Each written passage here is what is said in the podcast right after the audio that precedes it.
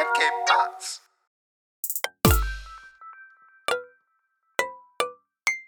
Hey, willkommen zur zweiten Folge Dunstquadrat mit mir, Mesut. War vor zwei Wochen in der Türkei, in Istanbul. Ein Cousin von mir hat geheiratet, Verwandte besucht, ein bisschen auch was gesehen. Aber ich habe schon wieder festgestellt, als Vegetarier ist es nicht ganz einfach in der Türkei. Also, türkisches Essen, ich meine, das muss ich keinem erzählen, das ist ähnlich wie bei Sushi. Äh, es gibt nicht nur Döner. Genauso wie es nicht nur Sushi gibt in Japan. Aber trotzdem, also ich habe ein türkisches Kochbuch für Vegetarier. Und da gibt es so manche Rezepte, die meine Mutter auch kocht. Und dann haben wir so ein bisschen so mit so einem Twist, also ein bisschen ein paar Sachen anders oder so. Aber jetzt zum Beispiel eine ganz typische türkische Suppe ist die Linsensuppe. Das sind rote Linsen. Äh, manche machen die mit Kartoffeln für die Stärke, damit es ein bisschen sämiger wird. Andere mit Reis, meine Mutter zum Beispiel. Und da hatte ich mir zum Beispiel in Istanbul so eine Suppe bestellt, so eine Linsensuppe. Ess so zwei, drei Löffel und merk so, hm, irgendwie schmeckt die nach Huhn. Da ist ein Hühnerbrühe drin. Und das ist immer so, als Vegetarier, man ist ja irgendwie äh, der halbe Veganer. So gesehen. Also Milch und Käse, alles okay, alles cool. Äh, aber bei so einer Brühe denke ich mir halt, nee, da habe ich auch keinen Bock. Also, weil es schmeckt einfach zu sehr nach dem, was man eben nicht essen möchte. Ich weiß nicht. Guckt mir mein Vater natürlich schief an, weil es ist ja immer noch so, ich weiß nicht, wie das. Ich, ich glaube, das hängt auch von der Küche ab. Ich glaube, wenn man in Indien sagt, ich bin Vegetarier, dann juckt es halt keinen. Da schaut dich keiner schief an oder hinterfragt es groß. Aber dann heißt dann so, ja, ist es jetzt so schlimm, dass da eine Hühnerbrühe drin ist oder so, oder wie auch immer. Aber äh, da wird man, glaube ich, ein bisschen so sensibel und man riecht es irgendwie auch. Oder auf dem Grill. Da ist immer so, äh, nee, jetzt hat es da berührt und da. Also ich bin da auch nicht irgendwie so total kleinlich. Und ich meine, in so einer Küche, in einem Restaurant kann man ja auch nicht reinschauen. Ob dann irgendwie der gleiche Kochlöffel irgendwie benutzt wird oder ob die Pfanne nicht richtig sauber gemacht wurde oder so. Ja, also ich sage immer, ich werde davon jetzt nicht sterben oder so, aber es verdirbt mir halt schon den Appetit. Und in der Türkei, ich weiß nicht, für die Leute, die, ähm, die wie hieß der, dieser Salt Bay, dieser Nüs, Nüsfred oder so, ähm, der dieses Salz eben so das Fleisch noch draufhaut, so über seinen Ellenbogen.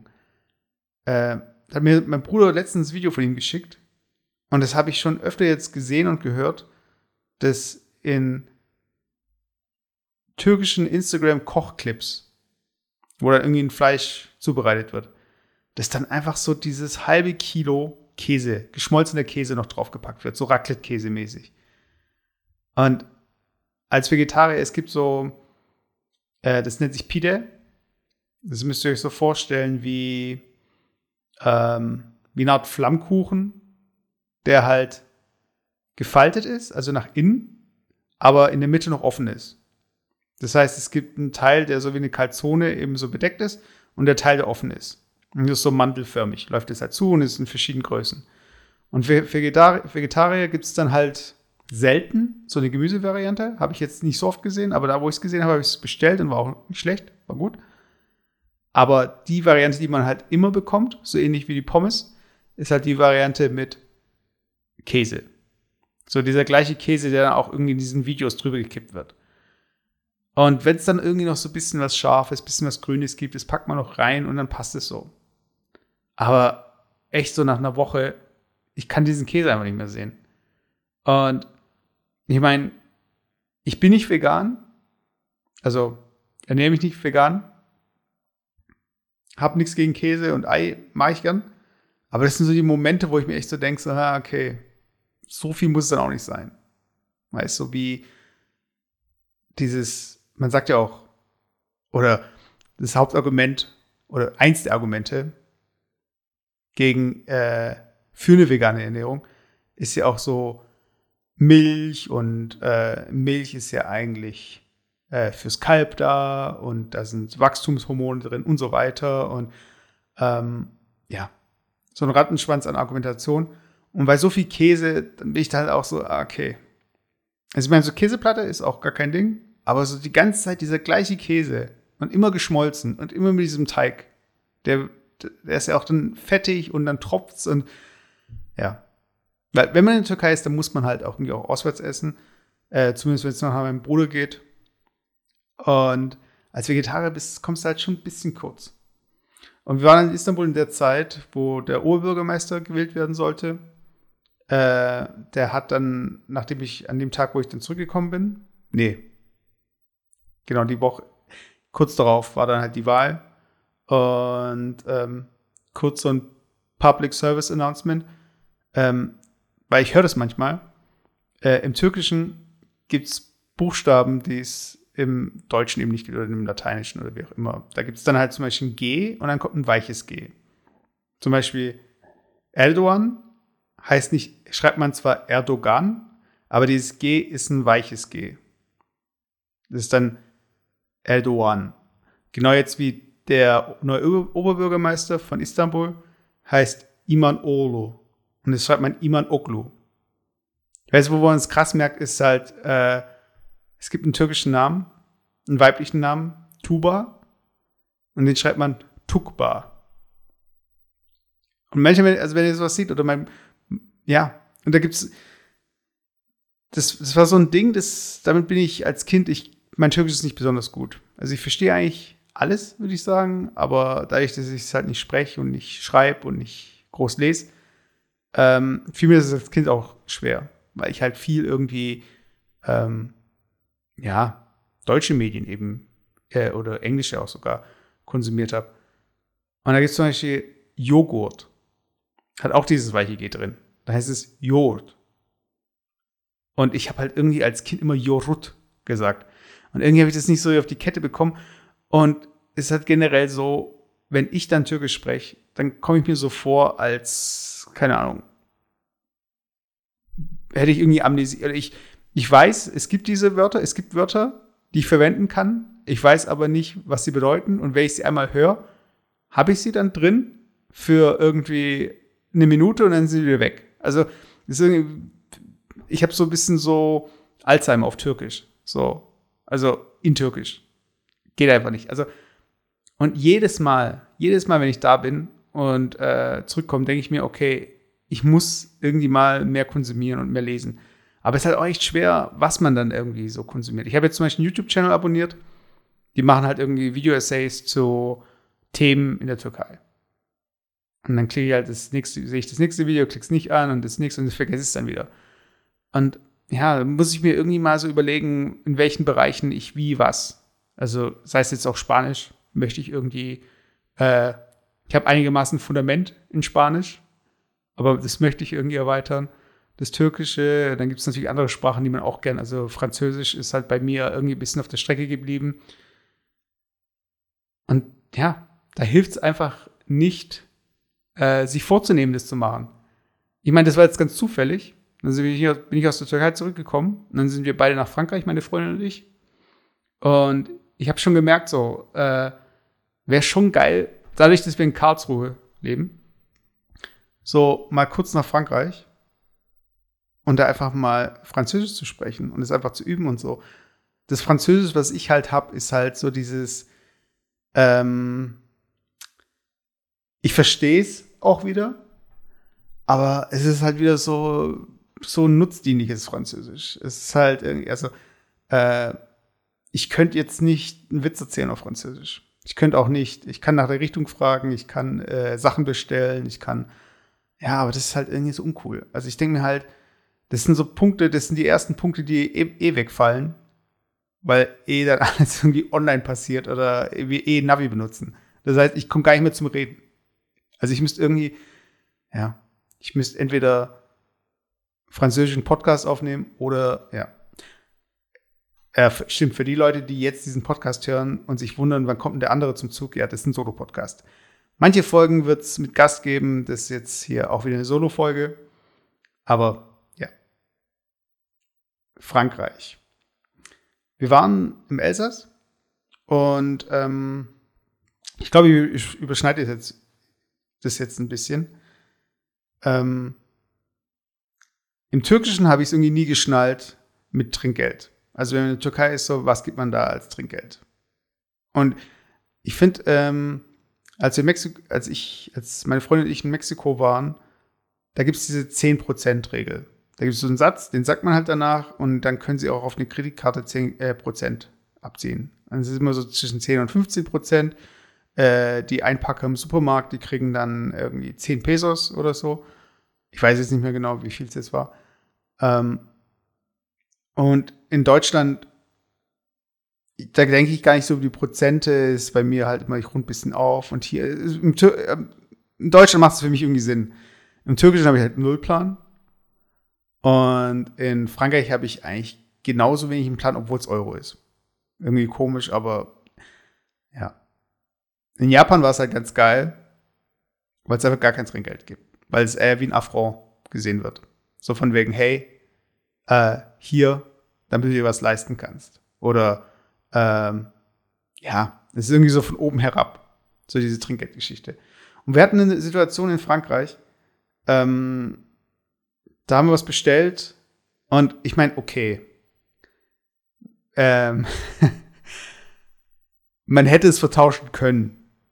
Also, wenn man entsprechend schlecht hört und man entsprechend schlecht oder undeutlich gesprochen hat und es entsprechend laut gewesen wäre, dann hätte ich es verstanden, dass man es falsch verstanden hätte können, verstehen hätte können.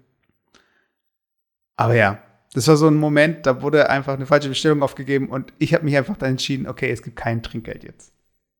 Und es ist, kenne diesen Moment, der so ganz komisch ist, wo dann, ähm, wo die Person dann darauf wartet, dass jetzt der Spruch kommt oder der Satz kommt so von wegen, ja, äh, mach mal doch, bla bla bla. Oder äh, bitte aufrunden oder äh, Geld liegen lassen oder so.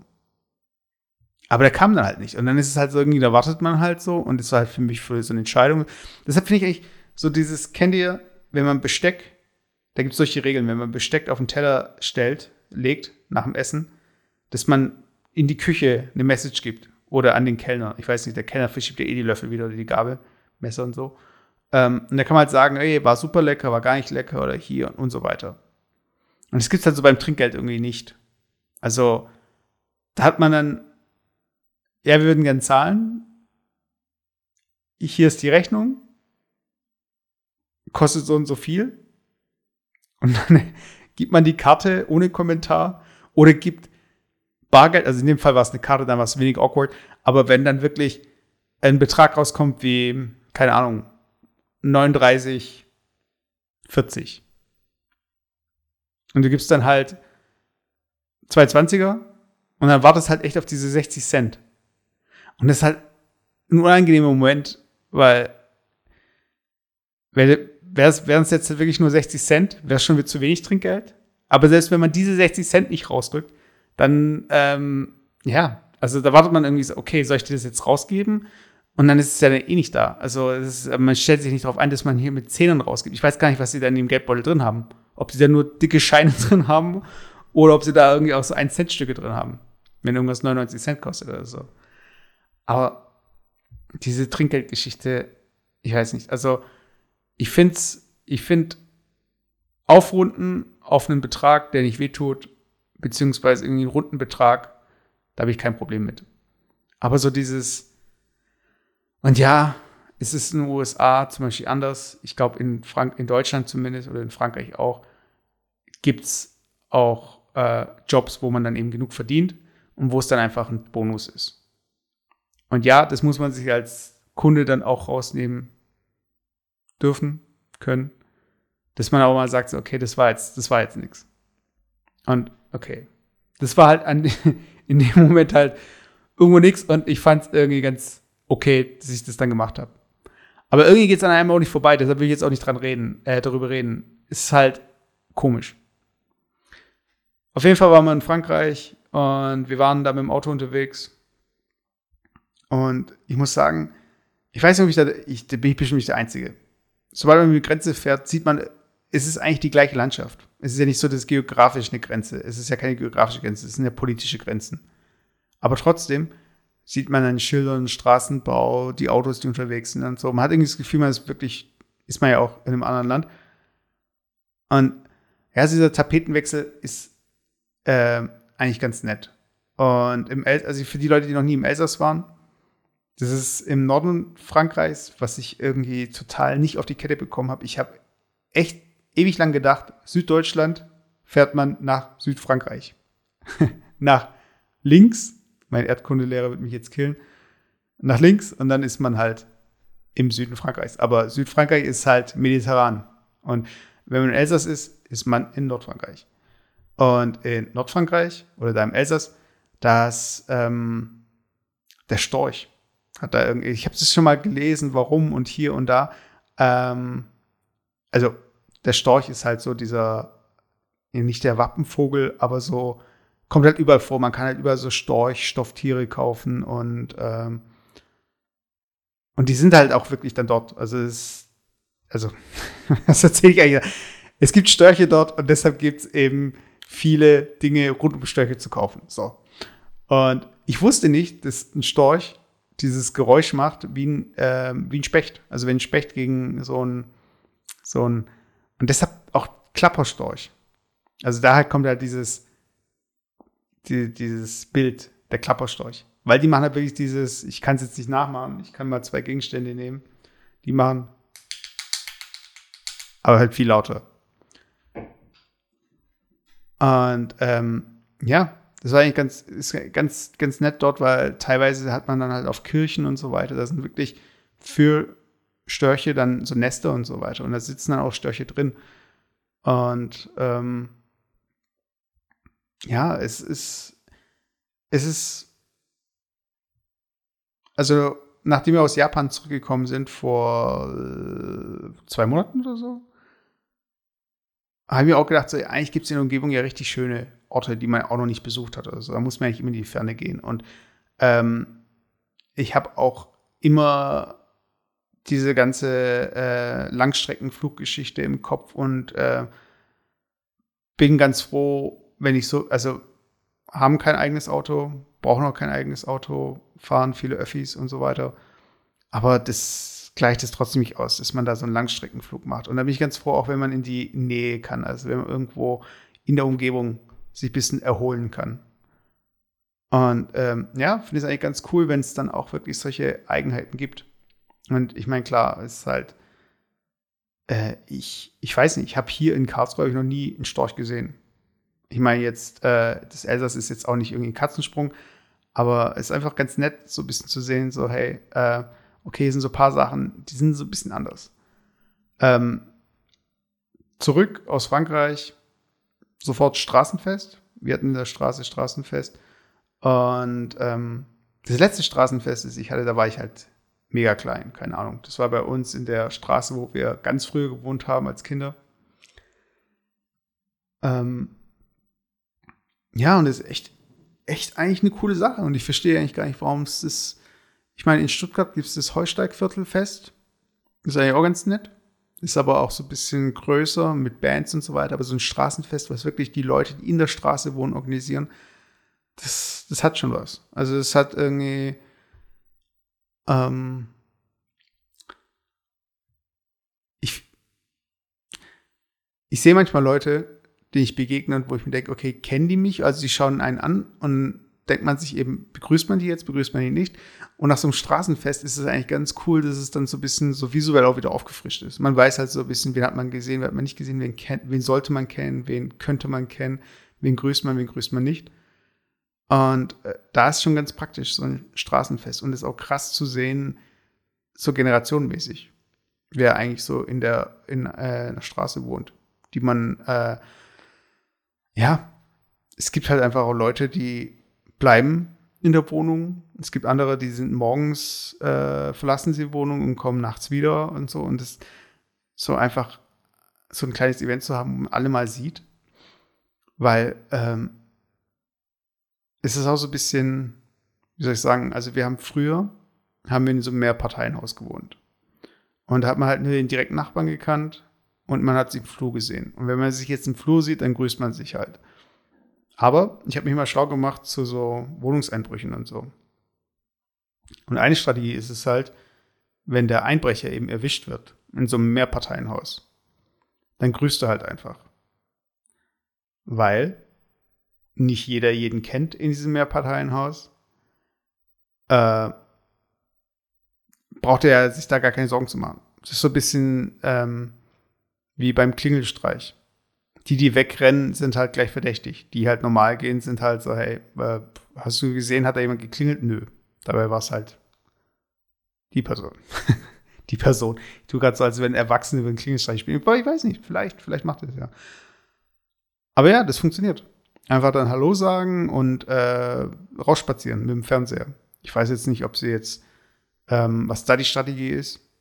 Ob man dann äh, was Kleines mitnimmt, durchs Treppenhaus geht und dann nochmal abwägt, ob man nochmal hochgeht oder so.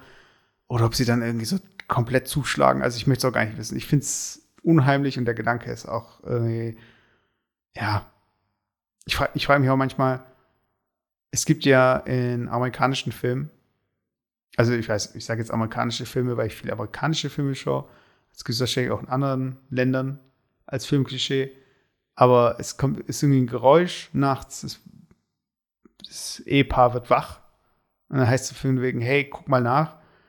Und dann nimmt normalerweise der Mann äh, aus dem Schrank einen Golfschläger oder einen Baseballschläger oder vielleicht ganz übertrieben auch eine Waffe oder so und geht halt so langsam in die Küche, macht halt das Licht an und dann steht halt jemand. Und dann ist es halt irgendwie in den seltensten Fällen dann ein Einbrecher und dann oft dann die Tochter oder der Sohn oder wie auch immer. Oder keine Ahnung, die Katze hat was umgeworfen. Oder wenn es Paranormal Activity ist, dann ist es irgendwie der Poltergeist. Aber dieser Moment, dass man jemanden stellen könnte, der denkt, der einfach auf gut Glück mal einfach einsteigt. Das ist also, also ich glaube, ich, ich, ich wüsste auch nicht, ich wüsste auch nicht, wie. Also ich habe ich habe mal gehört, so, dass Leute, die einen Einbruch planen, dass die halt ihr Ziel beobachten. Das heißt, sie wissen ungefähr, sie können, kennen das Pattern. Sie wissen wann und wie und wo und was. Aber es gibt doch bestimmt auch Leute, die einfach spontan sagen, okay, hier ist es so ruhig und die Tür steht zufällig offen oder das Fenster ist gerade auf Kippe und ich stehe hier jetzt schon seit zwei Minuten und ich habe da keinen Schatten gesehen.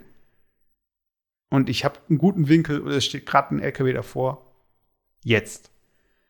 Und wenn dann irgendwie die Person da in diesem Raum steht und dann, also,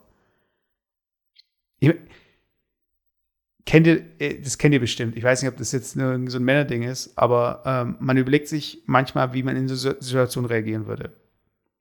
Also ich habe mir zum Beispiel, ähm, wenn man, wenn man läuft, also joggt, und man läuft unter eine Brücke durch und oben sind Fußgänger ich habe mir dann schon oft überlegt, was werden jetzt die, also angenommen, oben werden jetzt irgendwelche Kiddies und die würden einfach auf die Leute, die unten durchlaufen, spucken.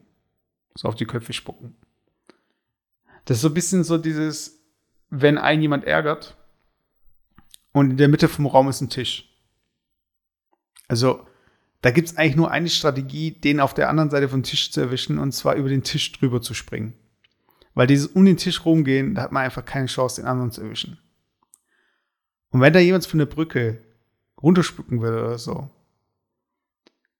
also wie lang man brauchen würde, um von da unten nach oben zu kommen, beziehungsweise, also als, also selbst wenn, also was, also selbst wenn man die Person erwischen würde nach irgendwie, keine Ahnung, also es gibt so Momente, wo man sich dann denkt, okay, wie wird man dann reagieren? Man muss ja irgendwie auch, muss man dann laut werden, muss man es ignorieren, muss, also, es ist einfach komisch. Und genauso denkt man ja auch so, wenn so ein Einbrecher dann da wäre, was macht man dann? Tut man so, als hätte man ihn nicht gesehen und war, hofft, dass er wieder rausgeht? Oder ruft man heimlich die Polizei? Oder stellt man so eine Person? Oder macht man Krach, das in der Hoffnung, dass die Person das hört und dann gleich wieder abhaut? es ist seltsam und man möchte einfach nicht in so eine Situation kommen. Aber es sind so Situationen, die man sich einfach so ein bisschen im Kopf vorstellt, so Kopfkino. Also was würde denn jetzt da passieren? Und ich finde, wenn man Nachbarn hat, die man kennt, dann ist ja so ein bisschen die Hoffnung auch, dass diese Nachbarn entsprechend dann die Polizei dann für einrufen oder irgendwie Krach machen oder sagen so, hey, äh, was soll denn das? Was machen sie denn da? Und es passiert aber dann auch nur, wenn man dann sich auch kennt. Und wenn man sie eben nicht kennt, dann ist man halt irgendwie begegnet man dem Einbrecher mit dem Fernseher unterm Arm im Treppenhaus und begrüßt ihn noch und fragt noch, wann sind sie denn eingezogen und er findet irgendwas. Und das ist halt, also, das ist schon, das ist schon komisch, dass es funktioniert, aber es funktioniert halt. Es, also, es funktioniert für die Einbrecher. Also es funktioniert nicht so, dass die Nachbarn jetzt irgendwie drauf schauen. Ich erinnere mich an eine Situation, die hatten wir mal, meine Freundin und ich, wir waren ähm, bei äh, einem Verwandten von Verwandten von Verwandten. ja, wir konnten da auf jeden Fall pennen und irgendwie ist es passiert, dass die Tür zugefallen ist und da waren wir ausgesperrt. Und wir mussten dann versuchen, wieder in die Wohnung reinzukommen, weil es einfach keinen Ersatzschlüssel gab. Und das Fenster war auf Kippe und äh, ich sage jetzt nicht, wie wir es hingekriegt haben, wir haben es dafür hingekriegt und wir sind reingekommen. Haben aber relativ viel Krach gemacht, muss ich sagen. Und es war dunkel und es hat es nicht, es hat kein, keine reagiert. Also, äh, klar, man hätte sich erklären können und man hätte irgendwie bezeugen können, dass man da rein gehört und dass man da jetzt nicht einbricht, aber das hat mich schon so das hat mich schon so ein bisschen desillusioniert. Also, weil, ich weiß nicht. Also, man sagt ja auch so von wegen, wenn jemand Hilfe, wenn, du, wenn man selbst Hilfe braucht, dann soll man nicht nach Hilfe rufen, sondern nach Feuer rufen. Und ja, also ich habe jetzt noch nicht so viele Leute nach Feuer rufen hören, aber irgendwie ist es schon kacke, dass wir das so machen müssen. Dass man also diesen, diesen Knick machen muss. Also so in Gedanken. Dass man jetzt sagt so, hey, äh, äh, Feuer. Also, ist irgendwie Panne, aber da finde ich, ich weiß, ich habe es noch nie genutzt und ich bin froh, dass ich es noch nie nutzen musste, aber wenn ihr ein iPhone habt, ich weiß nicht, vielleicht kennt ihr das auch gar nicht, aber wenn ihr euer Handy entsperren wollt, äh, und ich weiß jetzt nicht, bei Face ID, da müsstet ihr jetzt eure Kamera wahrscheinlich verdecken oder so. Ähm, auf jeden Fall gibt es ich meine, ich bin mir nicht sicher, aber ich glaube, man, es hieß mal früher, ich habe es natürlich nicht getestet, aber dass man den Notruf immer wählen kann, auch wenn man gar keine SIM-Karte drin hat. Da bin ich jetzt eigentlich nicht so sicher, aber das war früher irgendwie zur Zeit von Nokia und so weiter, war das immer so dieses Ding, was man sich erzählt hat. Ähm und beim iPhone gibt es eben unten links, meine ich, ich gucke mal kurz. Äh, nee, ich, tue es halt immer gleich entsperren. Da gibt es auf jeden Fall Notfallkontakte oder SOS. So heißt es, glaube ich. Und da kann man eben Kontakte eintragen, die angerufen werden sollen oder benachrichtigt werden sollen, falls man denjenigen im Graben findet oder das Handy oder wie auch immer. Da ist doch die Blutgruppe drin und so weiter. Da steht da alles drin, was man brauchen würde in einem Notfall. Und eigentlich finde ich es sehr komisch, dass da nicht irgendwie auch Nachbarn drin stehen. Das irgendwie, das, ähm, ich halt, man nimmt ja auch Pakete an für Nachbarn. Und man kann jedes Mal, wenn ich von, ich glaube, DPD macht das oder PS macht das auch, ähm, kann man noch extra angeben, ja, beim Nachbarn kann man es auch abgeben. Und dann muss man den Namen angeben und äh, sonst geht es wieder zurück oder in den Paketshop oder wie auch immer. Aber das funktioniert ja irgendwie ohne, ohne Einverständnis vom Nachbarn. Zumindest.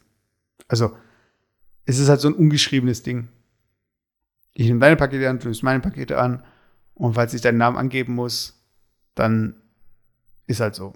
Ich weiß nicht. Ich, keine Ahnung, vielleicht bin ich da auch total unsensibel. So ähnlich wie beim Trinkgeld, aber ähm, davon gehe ich mal aus, dass es okay ist. Und warum das aber nicht für Notfallgeschichten gibt. Ich habe mir ein bisschen schlau gemacht, was diese ganzen ähm, Richtung Heimautomatisierung und irgendwie Security-Zeug und so. Und da gibt es ja so für die Fenster, falls jemand durchsteigt, so eine Art Lichtschranken oder so. Und dann wird es halt piepsen. Oder es glaub, gibt irgendwie eine Notification aufs Handy oder so. Aber wenn ich halt am anderen Ende der Welt bin, dann kann ich halt nicht viel machen. Und äh, ich bin mir sicher, dass es gehen würde, dass man dann beim Nachbarn irgendwie eine App installiert auch. Also, dass derjenige auch in dem Ökosystem drin ist von dieser Heimautomatisierung.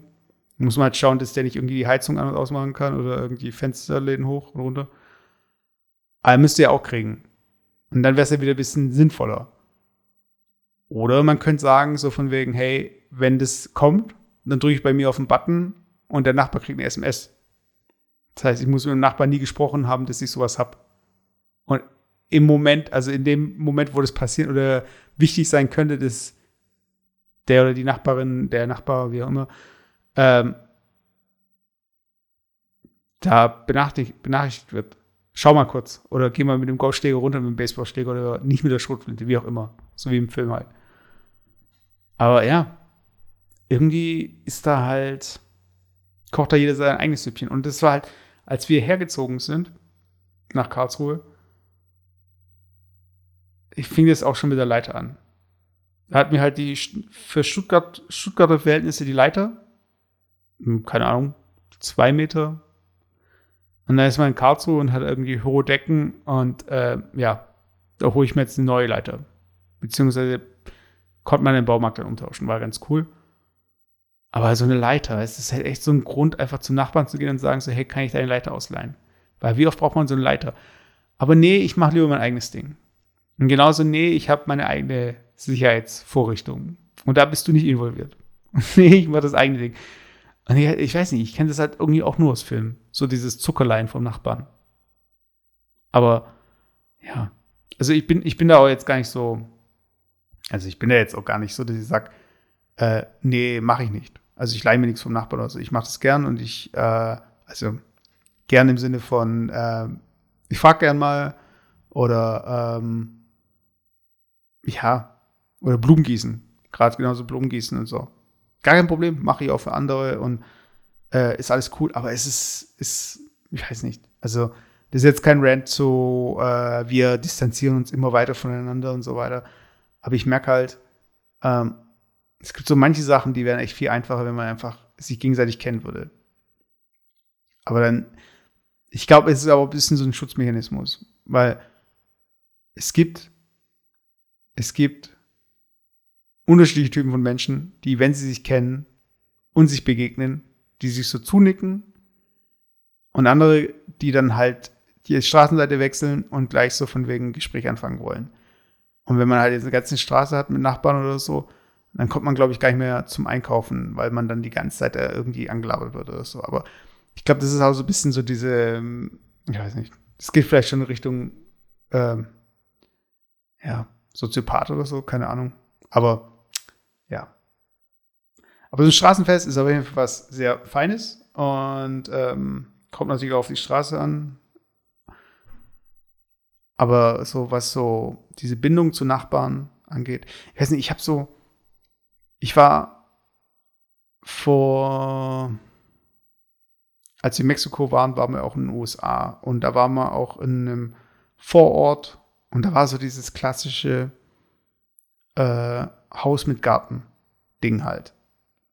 Das heißt, man hat halt ein ganzes Haus, drumherum ist viel Platz und vor dem Haus ist halt ein Garten und das wiederholt sich ein paar Mal. Und dieses klassische Bild ist also dieses am Wochenende Rasen mähen und sich gegenseitig grüßen. Dann kommt irgendwie der Zeitungsjunge mit dem Fahrrad und wirft irgendwie Zeitungen auf die äh, Veranda Manche joggen durch, keine Ahnung, wie auch immer. Und alle kennen sich irgendwie, weil sie sich eben begegnen, weil sie eben diesen Platz haben. Also, weil man sieht die Leute halt auf ihrem Grundstück. Und ähm, ja, und dieses Bild, das ist halt, das hat sich bei mir schon so eingebrannt. Ich meine, ich habe früher halt viele so Cartoons geschaut und wie auch immer. Und kommt ja halt alles viel aus den USA. Wenn ich zum Beispiel einen Feuerhydranten zeichne, dann sieht er halt aus wie dieser rote Feuerhydrant, wie er halt in New York rumstehen würde. Oder ähm, ein Schulbus. Da zeichne ich halt nicht irgendwie den, also nicht, dass ich jetzt hier irgendwie Schulbusse zeichne, aber das erste, was mir einfällt, ist dieser amerikanische Schulbus.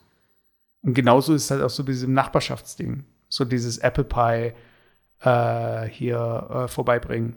Oder hier auf ein, aufs, aufs Fensterbrett irgendwie Kuchen zum Abkühlen und so. Und dann draußen spielen Kinder und äh, irgendjemand nascht von dem Kuchen und der Hund rennt da noch rum. Und das hat irgendwie so ein Ding, das, das, das, sind alles die gleichen Bilder. Das sind die gleichen Bilder, die bei mir so im Kopf passieren und das ist halt alles so aus einem Film, aus so einem, aus einer Umgebung. Da mischt sich gar nichts. Also da sind jetzt nicht plötzlich äh, amerikanische Häuser mit Vorgärten und dann Kinder, wie sie in den Straßen von Istanbul spielen. So, das kommt gar nicht so zusammen. Das ist irgendwie so, also es ist irgendwie so dieses, ich weiß nicht, so, es gibt so manche, weiß nicht, also jeder hat doch, wenn man sich ein Butter oder wenn man sich einen Esslöffel vorstellt, dann stellt sich ja jeder wahrscheinlich seinen eigenen Esslöffel vor, den man halt so benutzt. Da gibt es ja nicht irgendwie den einen Esslöffel, den sich alle vorstellen. Also, Esslöffel ist jetzt ein bisschen ein komisches Beispiel, weil sie wenigstens, glaube ich, jetzt wissen, wie ihr Esslöffel aussieht, so ganz spontan. Aber, ähm, äh, keine Ahnung, Rasierer zum Beispiel. Wie ein Rasierer sich anfühlt in der Hand. Auch komisches Beispiel. Naja, aber dieses, dieses, diese Bilder, die wir halt selbst haben, so im Kopf. Und ich glaube, so dieses Vor Vorort-Ding mit Haus und Garten und so, es ist sehr ausladend und ich meine, ähm, wenn man jetzt zum Beispiel gerade Japan anschaut, das sind Verhältnisse, die kann es an manchen Orten gar nicht geben. Also, dass man eben so viel Platz hat. Und ja, wir alle wissen, heißt es ja nicht irgendwie, dass man dann, wenn man viel Platz hat, auch sehr gastfreundlich ist. Äh, das sah man ja dann hier bei den Zahlen, die in den USA angenommen wurden an Flüchtlingen und so weiter, aber das ist ein anderes Thema. Also die, die am meisten Platz haben oder die am wenigsten Konfrontation haben, nee, die am meisten Platz haben, genau, und am wenigsten Konfrontation, das sind dann die, die, glaube ich, das am meisten beschützen wollen. Keine Ahnung. Ich weiß nicht auch nachdem wir aus Frankreich zurück sind, und das hatte ich noch nie, habe ich festgestellt, äh, an der komischen Stelle, wo ich halt irgendwie, was heißt eine komische Stelle? Auf dem Hintern. Habe ich halt gemerkt, da war irgendwas, was vorher nicht da war. Habe gedacht, so, hm, okay, irgendwie Mückenstich oder so. Und ich stand halt in der Dusche und habe dann da irgendwie ein bisschen rumgekratzt und hat es auf einmal gemacht. Also irgendwie so, als hätte ich irgendwas, ja, als wäre irgendwas gewaltsam rausgerissen worden oder abgerissen oder wie auch immer. Und ich so, hä? Und guck so mir, guck so in die Hand und es war eine Zecke. Also ich habe, also generell so dieses Tierthema. Ich habe als Kind äh, hatte ich ein Abo von der äh, Tierzeitschrift Bimbo. Ich weiß nicht, ob das die Leute kennen. Das war so ein Abo-Ding und dann war das halt so ein Heft, das waren so vielleicht so 30 Seiten oder so 40 Seiten maximal. Und da ging es halt um Tiere.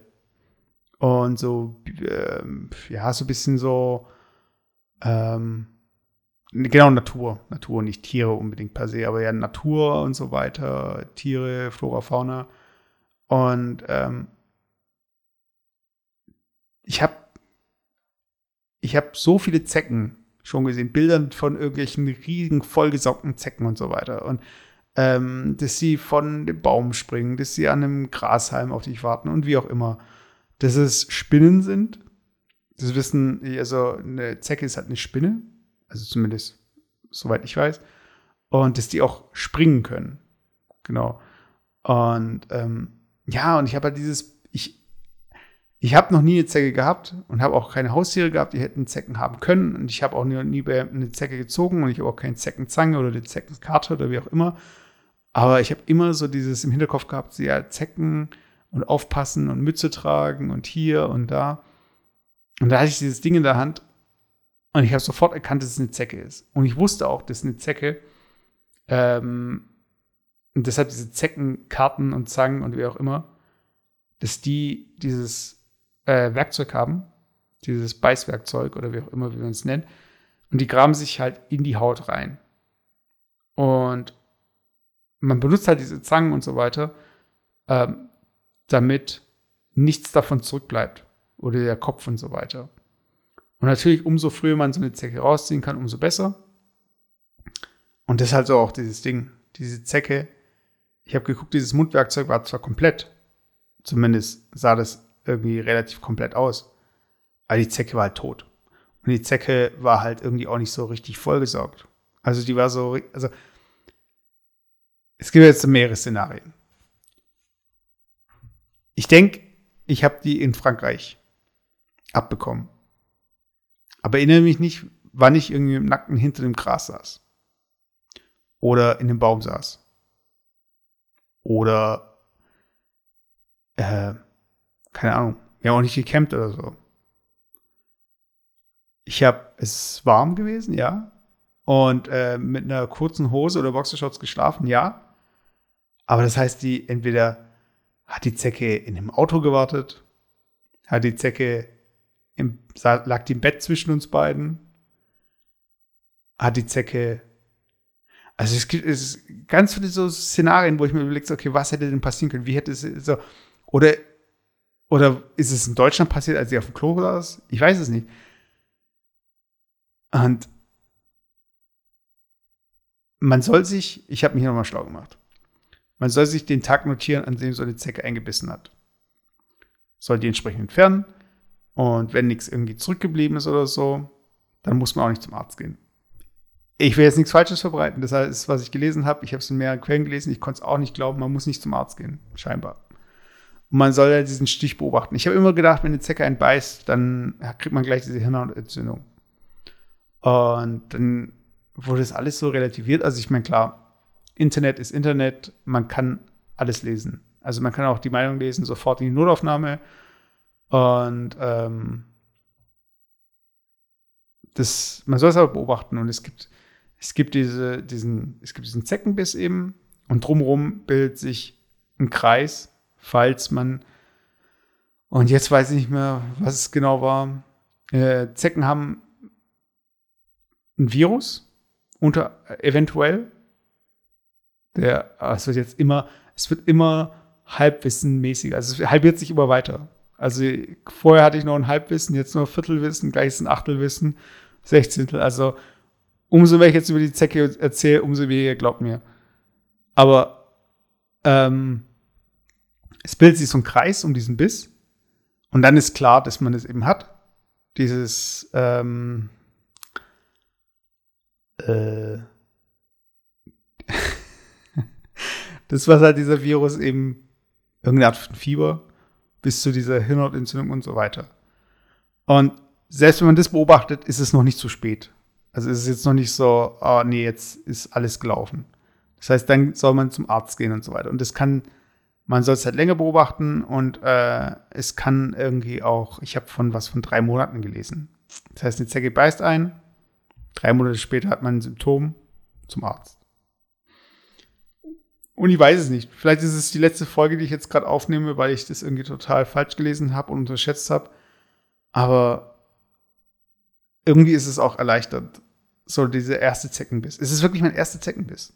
Also ich bin jetzt äh, Anfang 30 und äh, ja, ich habe immer noch kein nichts gebrochen. Ich habe noch meinen Blinddarm. Ähm, die Windpocken hatte ich. Und ich habe auch keine Weisheitszähne mehr. Aber Zecke war jetzt echt das erste Mal. Also, es fehlt jetzt eigentlich noch Schlange, von der Schlange gebissen zu werden. Ich wurde auch noch nicht wirklich von einem Hund gebissen.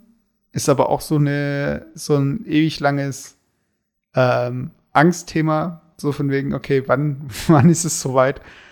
Ähm, und dass ich nicht allergisch bin, gibt es keine allergischen Reaktionen. Meine ich. Zumindest habe ich noch nicht das Tier erwischt, was irgendwie auf das ich allergisch reagieren könnte. Und ja, schauen wir mal, was noch kommt. Aber Status aktuell äh, es juckt, glaube ich. Ich weiß nicht, ob das ein gutes Zeichen ist. Das habe ich selbst noch nicht gegoogelt. Es juckt nicht krass. Also es juckt halt wie so ein Mückenstich. Und dann denkt man so, ah nee, stimmt, keine Mücke, das war irgendwie diese Zecke. Aber ähm, ich weiß nicht. Vielleicht sind da draußen jetzt irgendwie Zuhörer, die da irgendwie, äh, keine Ahnung, Zecken den Kampf angesagt haben. dq.mkpots.de ist die E-Mail-Adresse, da könnt ihr mir schreiben. Aber ja, also ich denke, ich habe es überlebt. Also ich denke, äh, da kommt jetzt nichts mehr. Und, aber was ich mich immer noch frage, ist, warum diese Zecke tot war. habe ich mich auf diese, Ze also ich habe Dinge gelesen über Zecken, die sind untötbar. Also, was heißt untötbar, aber ich glaube, nach Kakerlaken kommen wahrscheinlich Zecken. Und Zecken können irgendwie auch ewig lang überleben und so weiter. Und wie habe ich diese Zecke gekillt? Also hatte ich vielleicht einen Virus, der die Zecke gekillt hat? Also das frage ich mich auch so, ob es im Tierreich, ich meine klar, wir kennen es, es gibt ähm, Frösche, die giftig sind. Die sind halt giftig, wenn sie gegessen werden. Sie können halt kein Gift rumspritzen. Wo ich mich dann auch frage, so, ähm, Frösche sind doch keine Herdentiere, oder? Also, oder wenn der eine, wenn der eine, also wie kommt es? Also, wenn die Frösche, die giftig sind, oder giftiger sind als andere Frösche, überleben und dadurch sie, also die Evolution dazu führt, dass die Frösche immer giftiger werden. Ah. Ja, okay, da macht es doch schon Sinn, ja. Okay, ja. Ich habe mir gedacht, so, das ist so ähnlich wie bei, bei Bienen macht es für mich mehr Sinn.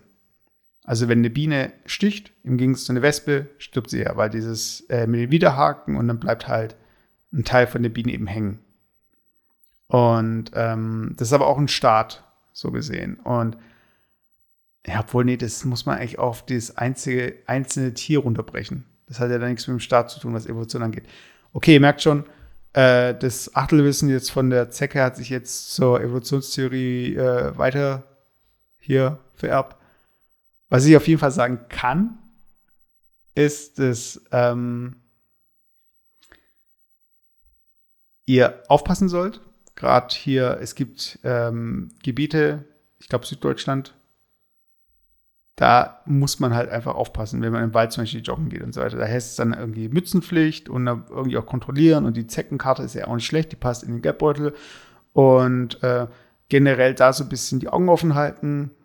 Äh, viele Haustiere wie Hunde, eigentlich nur Hunde, ich weiß nicht, ja, wo Katzen können die auch mitbringen, aber so ein Fisch oder ein Wellensittich, die glaube ich sind relativ ungefährdet. Ähm, die einfach prüfen auf diese Zecken weil eben dieser Virus und äh, unter Umständlich, unter Umständen, unter Umständen, unter umständlich äh, tödlich. Ja. Aber so viel, so viel äh, zu Zeckens Story. So. Was ich noch sagen kann zu Frankreich, ähm, wir waren im Elsass und zu der Zeit war auch das Fest der Musik. Und dieses Fest der Musik, da hat mich meine Freundin drauf, äh, darüber aufgeklärt, es gibt sogar, so hat es gesagt, in der Türkei. Sonst gibt es da keine Musik. Es gibt sogar in der Türkei. Und das ist halt weltweit an einem Tag. Und das war eigentlich ganz nett, so dass äh, wir waren an dem Tag in Colmar. Das ist so südlich von Straßburg. Und es treten halt lokale Bands auf. Also da war jetzt nicht irgendwie große, große Acts und so. Das gibt es halt in verschiedenen größeren Städten. Das gab es da teilweise, das gab es da sogar in so einer Burg, in der wir waren. Und ist ganz cool, weil die Genres sich halt extrem vermischen. Das heißt, es sind dann irgendwie nicht nur, wenn man jetzt an Frankreich denkt, irgendwelche Damen, die irgendwelche Chansons singen, sondern es gab halt äh, Coverbands, es gab Bands, die eigene Sachen gespielt haben. Äh, mega sympathisch. Vielleicht spiele ich da einen Clip ein. Gara, Split, Mir, Ajax, Le Chat, Clear, Lux, Jenny, Astra, Rex, Rex, Nivea, Oba, Cabeçon, Ähm, war eine französische Gruppe, das waren alles Senioren, so wie es aussah. Da war irgendwie ein Schlagzeug, war so ein bisschen jünger. Und die haben halt so ein bisschen, ich weiß nicht, irgendwas so ein bisschen jazziges Bebop? Keine Ahnung, ich, keine Ahnung, ich kenne mich in den Genres nicht so gut aus. Aber ähm, das mit diesem Französischen, das hat super geil gepasst. Und Die sagen ja auch statt Jazz, Jazz. Wow. Écoutez le jazz qui joue. J'adore. Quand nous serons seuls, madame, je ne jouerai plus que pour vous.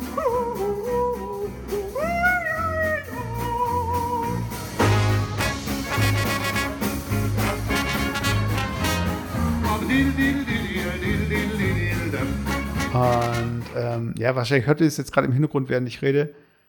Und was ich aber nicht aufgenommen habe, was, ähm, was ich auch krass fand, da war ein Mädel. Das war, äh, irgendwie, ich glaube, das war eine Art Musikschule oder so, oder Akademie für Gesang. Also so hat der Moderator das dann angekündigt. Und ähm, da lief halt irgendwie so ein Backing-Track mit äh, harten Gitarren und irgendwie, ich weiß nicht, war da ein Background-Gesang oder so.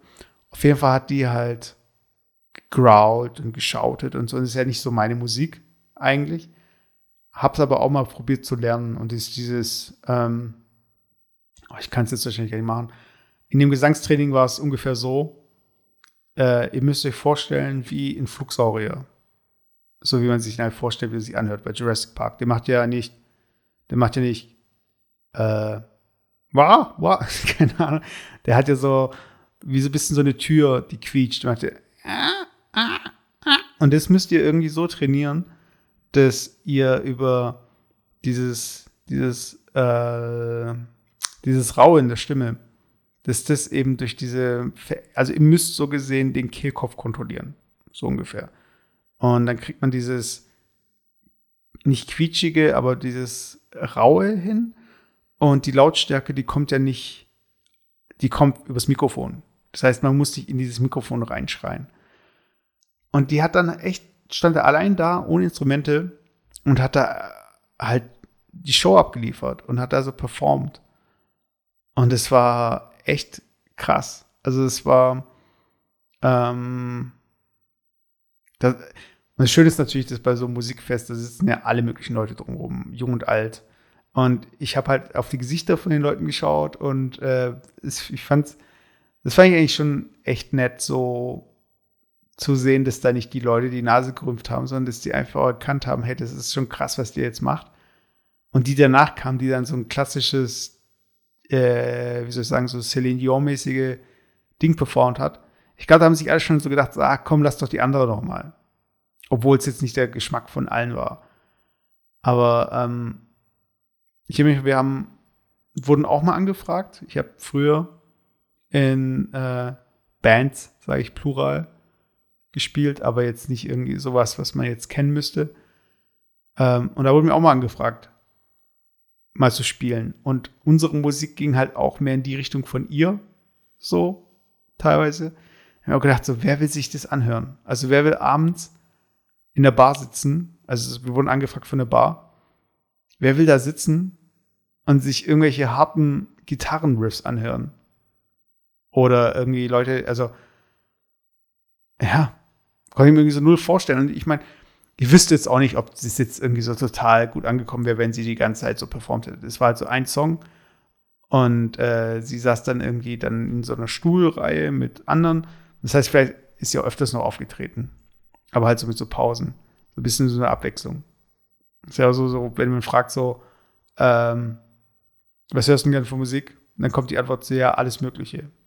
Und dann würde ich halt gern irgendwie sie, irgendwie haben sie ja äh, das auch. Und dann geht sie halt so ab, so, äh, ja. Aber so dieses, ich weiß nicht, ob es war wahrscheinlich in Deutschland gab es auch so diese Musikfeste und so. Und ich merke halt so durch diese ganze Podcast-Geschichte, dass ich schon länger, auch bevor irgendwie eigene Podcasts an den Start gegangen sind, dass ich immer weniger Musik höre. Und ich habe letztens irgendwie für meine Geschwister, wo ich ja so der, die, wie soll ich sagen, die Abo-Quelle bin. Und nee, nicht äh, Abo-Quelle, sondern der, ach, wie heißt's? Naja, ich zahle halt alle Abos. Ich zahle Netflix, ich zahle halt Amazon Prime, Instant und keine Ahnung, Apple Music. Und äh, bei ähm, Apple gibt es ja diese Family Sharing Option. Das heißt, ich zahle eigentlich mehr, damit alle anderen mithören können, als wenn ich allein jetzt irgendwie dieses Abo hätte. Aber hör halt so wenig, dass ich mir halt denke, so, hä, Leute, brauche ich das noch? Und ich kündige es jetzt. Und dann findet man halt aber doch diesen einen Song, den man halt in Dauerschleife hören möchte. Also da habe ich jetzt eine Empfehlung. Ähm, ich will jetzt nicht den falschen Namen nennen. Tessa Violet.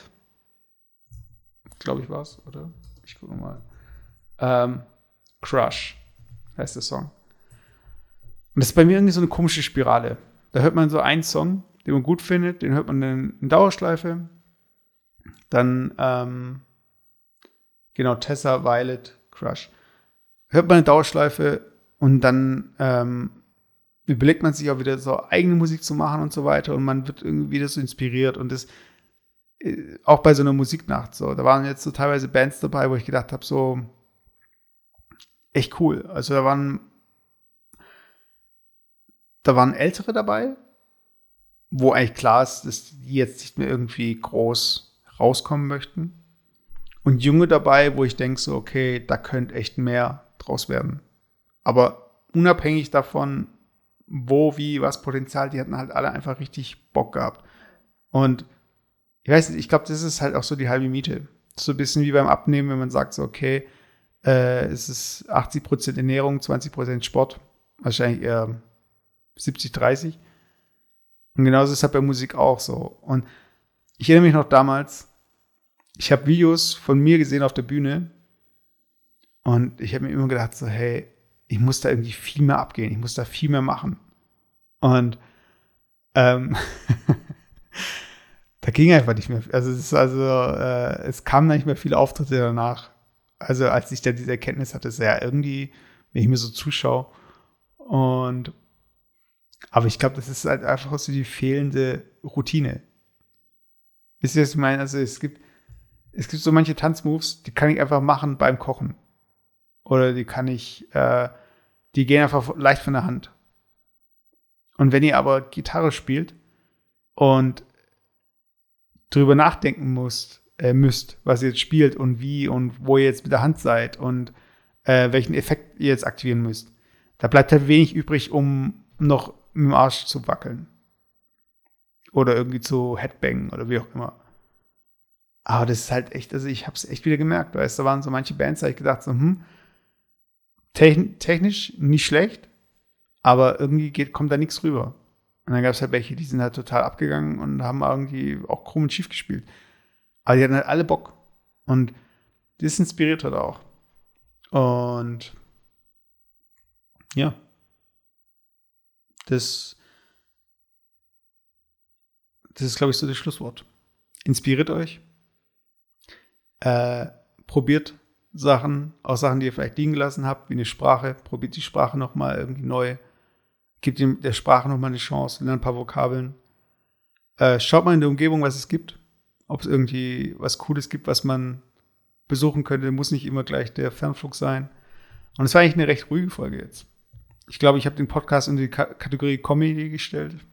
das ist eine mega lustige Folge, Leute. Mega lustig. Äh, aber es ist auch das Wetter. Das macht irgendwie so ein bisschen platt. Aber ich wollte jetzt auch eine Folge aufnehmen, weil jetzt war ich jetzt, das ist jetzt auch wieder viel passiert. Ich hätte auch viel mehr ins Detail gehen können. Und vielleicht, vielleicht erzähle ich auch in der nächsten Folge mehr über Istanbul. Äh, Frankreich, das war jetzt irgendwie mehr so ein kleiner Trip oder so. Und es gibt noch so viel mehr zu erzählen. Das habe ich jetzt so gesagt, so von wegen hier, König der Löwen mäßig so. Aber ich, ist immer falsch. So. Es gibt so viel zu sehen. Dun, dun, dun, ja, meine Freundin kennt die ganzen Texte auswendig, die kann mich dann nochmal berichtigen. Aber in diesem Sinne, Leute, lasst inspirieren. Schaut euch um, was es gibt. Probiert Dinge aus. Gebt anderen Dingen wieder eine Chance, die ihr irgendwie aufgegeben habt. Und ja, Hoffen wir mal, dass es jetzt regnet, äh, dass äh, es ein bisschen kühler wird. Wenn ihr Feedback habt, dq, also Dunstquadrat dq, at mkpots.com, könnt ihr mir schreiben. Und äh, ja, ich schau mal, dass es vielleicht demnächst irgendwie mal einen Gast gibt. Also für die Leute, die jetzt irgendwie mal auf Abo geklickt haben oder die Folge mit dem Gast gehört haben und die Folgen davor gehört haben und sich denken so, hä, wo ist denn jetzt hier der Gast? In der dritten Folge, vielleicht gibt es einen Gast. Aber schauen wir mal. Also, vielleicht. Ähm, in diesem Sinne, Leute, haut rein. Bis zum nächsten Mal. Dunskodrat. Ciao. Ciao.